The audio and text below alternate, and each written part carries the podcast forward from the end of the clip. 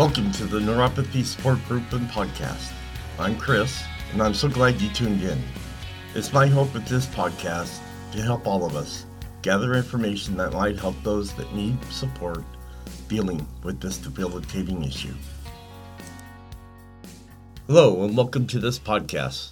Before we get started, let's get the formalities out of the way with the medical and privacy disclaimer. I am not a doctor or medical professional. The information on this podcast is from personal experiences and is meant for group support. Additionally, the information discussed is not meant to diagnose, treat, or cure any underlying conditions associated with neuropathy. All names here within are private and will not be shared with any outside sources. Please consult your healthcare provider before making any health decisions. If you have medical concerns or an immediate emergency, please contact your doctor or dial 911. Well, welcome back. It's another Monday. How's everyone doing out there? I hope everyone's having a great start to this week, and hopefully, you have less pain and don't have to deal with so much. You know, those are a couple things that I wanted to talk about. I'm going to do a live um, broadcast for you guys, but for some reason, and I'm trying to figure it out, last week I was okay the whole week. I didn't have really have any pain at all that I and I could do things I wanted to and so I'm trying to figure out what I did differently than I'm going to be doing in the past weeks or this week. So we'll see how I last. I've got that. Plus, I got to go and review the socks for you. Plus, I want to talk about the alpha Light lipoic that I started taking again. But we'll get into that stuff later with the uh, live uh, commentary to you guys. But let's start off with number six now consuming too much caffeine. Now we're leaving off, like I said, from the other six we had last week.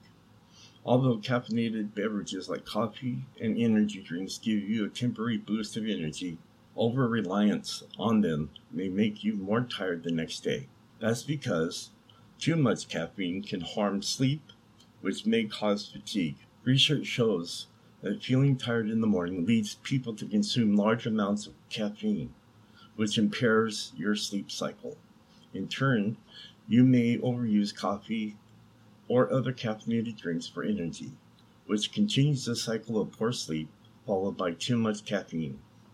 Drinking too much caffeine is linked to increased nighttime worrying, sleepiness, increased nighttime awakenings, decreased total sleep time, and daytime sleepiness.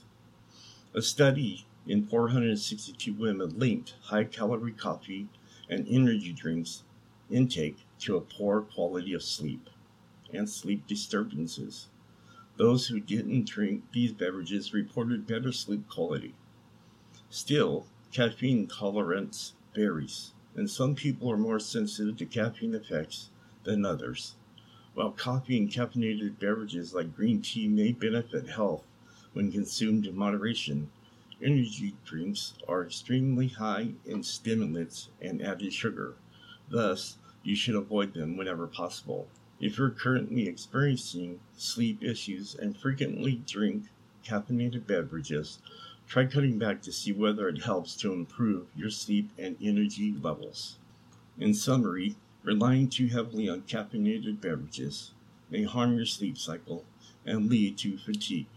Therefore, Cutting back on caffeine may help restore your sleep and energy levels. All right, number seven, inadequate hydration. Staying well hydrated is important for maintaining energy levels. The many biochemical reactions that take place in your body every day result in a loss of water that needs to be replaced. Dehydration occurs when you don't drink enough liquid to replace the water lost in your urine, stools, sweat, and breath.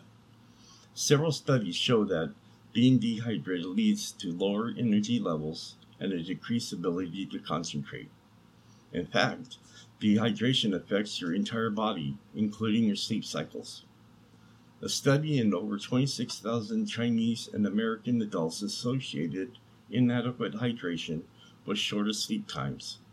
Being dehydrated may also make you feel more fatigued during exercise and negatively affect your exercise endurance. Although you may have heard that you should drink 8 ounces of glasses per day daily, hydration needs depend on several factors, including your weight, age, sex, and activity levels. Now, when it comes to me, in general, I drink at least six to seven bottles of water every day. And those are 16.9 uh, fluid ounce bottles. But that's only me, and that helps me. Um, and I do have one can of Sprite soda for dinner, and that's it. That's the only cap. Well, actually, there's no caffeine in the Sprite, but that's the only thing I do and take all day. And what I've noticed by the water intake that I have, you know, of course you're going to urinate more, and your kidneys are going to be a little better off because they're not going to start hurting you, you know, for not drinking too much water. It really flushes out your system. For me, it does. But um, let's get back to this here. The key is drinking enough to maintain good hydration. Common symptoms of dehydration include thirst, fatigue, dizziness, and headaches. Oh, one other thing too, you, you don't want to take too much water because that can cause an issue also. I can't remember the term for it, but that's another thing you might want to talk to your doctor about. And in summary, even mild dehydration may reduce energy levels and alertness. Make sure to drink enough to replace fluids lost during the day. Number eight, overweight and obesity. Maintaining a healthy body weight is essential to overall health. Not only is obesity significantly linked to a greater risk of many chronic illnesses like type 2 diabetes, heart disease, and certain cancers, but it may also increase your risk of chronic fatigue. Obesity greatly increases your risk of obstruction, sleep apnea, which is a common cause of daytime fatigue. You know, um, I've been tested for that sleep apnea, and I did have it, and this is probably about 12 years ago. Um, and just yesterday, I went to the doctor for my regular checkup, and I've lost 40 pounds. And let me tell you, I feel so much better. I'm going to keep taking, um, reducing my weight as much as I can, but you know, I do feel much better. I'm not as fatigued as I usually was. Um, and I feel like, you know, the weight is off my knees and my knees are better for it. And I don't have to carry so much weight. But you know, that was something that I've done. And I just done it uh, slowly. I haven't started real quick on something to, you know, take pills to take care of it immediately. No, I took my time. And that's what's happened helped with me so far. What's more, people with obesity have a higher risk of conditions associated with fatigue, including depression and type 2 diabetes. Plus, poor sleep quality and sleep restrictions may cause weight gain or obesity. Maintaining a healthy body weight may support good sleep and energy levels, while getting high quality sleep may help prevent weight gain and reduce fatigue. In summary, obesity has been linked to poor sleep quality and conditions associated with fatigue, like obstruction sleep apnea. apnea. Number 9 through 12 is other causes of fatigue. Many other conditions may lead to tiredness. It is important to understand that several factors may be contributing to your exhaustion. Here are a few other common reasons why you may feel tired. Number 9 is drug and alcohol dependence. Research shows that people who are dependent on drugs or alcohol are more likely to experience fatigue. Number 10, shift work. Sure, uh, shift work causes sleep disruption and may result in fatigue. Sleep experts estimate that 2 to 5% of all shift workers have a sleep disorder characterized by excessive sleepiness or disrupted sleep over a period of one or more months. Lifestyles.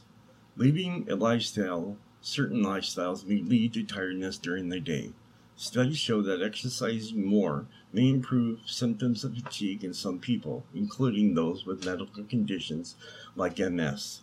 Number 12, certain medications. Now, this is where I fall under number 12. Some drugs, including steroids, blood pressure medications, and antidepressants, are linked to side effects like insomnia and increased tiredness. And the problems for me would be the um, antidepressants, and they do make you sleepy. Um, like I've been taking this one called tra- trazodone, and it really makes me tired during the day to the to the point where I can't even do anything or function, and I find myself in bed. And this is something I just started taking.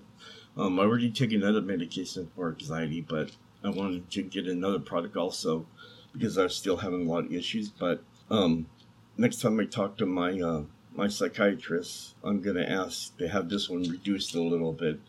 The product works great, but I think if I go with a different or a smaller amount of milligrams, it'll be better for me.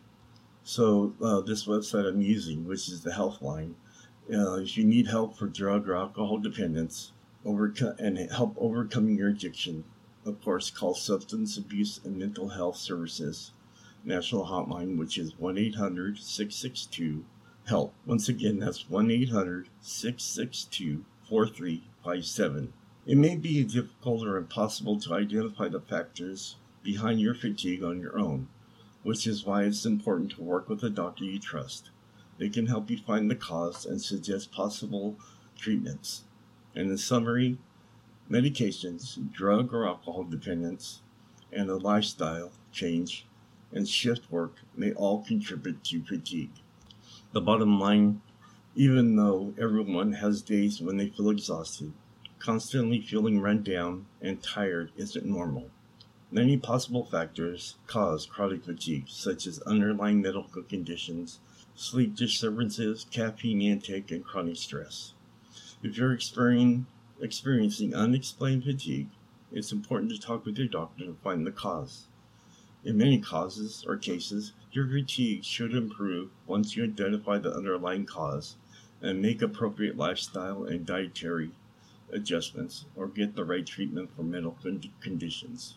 And one last thing try this today.